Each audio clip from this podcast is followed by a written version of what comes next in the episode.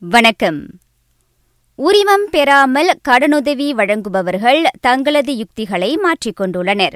விவேக கைபேசிகளில் பதிவிறக்கம் செய்யக்கூடிய செயலிகள் மூலம் வட்டி முதலைகள் நேரடியாக தங்களது சேவைகளை வழங்குவதாக கொஸ்மோ தகவல் கூறுகின்றது.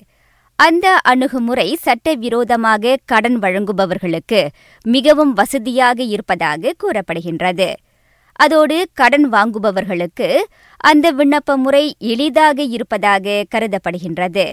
அத்தகைய கும்பல்கள் உடனடியாக பணம் பெற விரும்பும் இளையோரை பெரிதும் குறிவைப்பதாகவும் கூறப்படுகின்றது.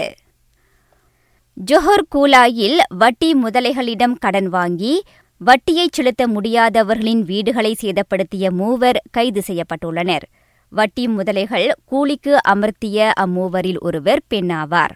ஒவ்வொரு வீட்டுக்கும் ஆயிரத்து முன்னூறு ரிங்கிட் என பணம் வாங்கிக் கொண்டு அவ்வீடுகளில் சாயத்தையும் பெட்ரோல் குண்டுகளையும் வீசியதாக அவர்கள் ஒப்புக்கொண்டுள்ளனர் ஜொஹோலார்க்கின் காவல் நிலையத்தில் தடுத்து வைக்கப்பட்டிருந்த ஒருவர் மரணமடைந்தது குறித்து புக்கிட் அமான் விசாரித்து வருகின்றது.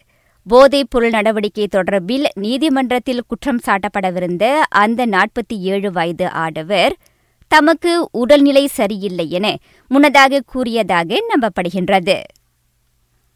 ஸ்லாங்கூர் டமன்சரா பிரிடானாவில் தமது வீட்டிலிருந்து காணாமல் போன பதினான்கு வயது சிறுமி ஷாலினி கிருஷ்ணனை கண்டுபிடிக்க உதவுமாறு காவல்துறை பொதுமக்களை கேட்டுக்கொண்டுள்ளது. அச்சிறுமியை கடந்த செவ்வாய்க்கிழமையிலிருந்து காணவில்லை. கோவிட் நைன்டீனுக்கான ஊக்க தடுப்பூசி போட்டுக் கொண்டவர்கள் மத்தியில் இறப்பு விகிதம் மிக குறைவு என சுகாதார அமைச்சு தெரிவித்திருக்கின்றது. எனவே பூஸ்டர் தடுப்பூசிகளை செலுத்திக் கொள்ளுமாறு அது பொதுமக்களுக்கு ஆலோசனை கூறியது.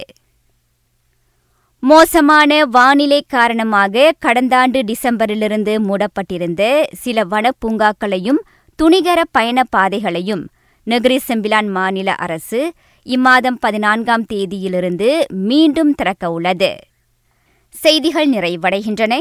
நான் சுகந்தமலர் முனியாண்டி. வணக்கம்.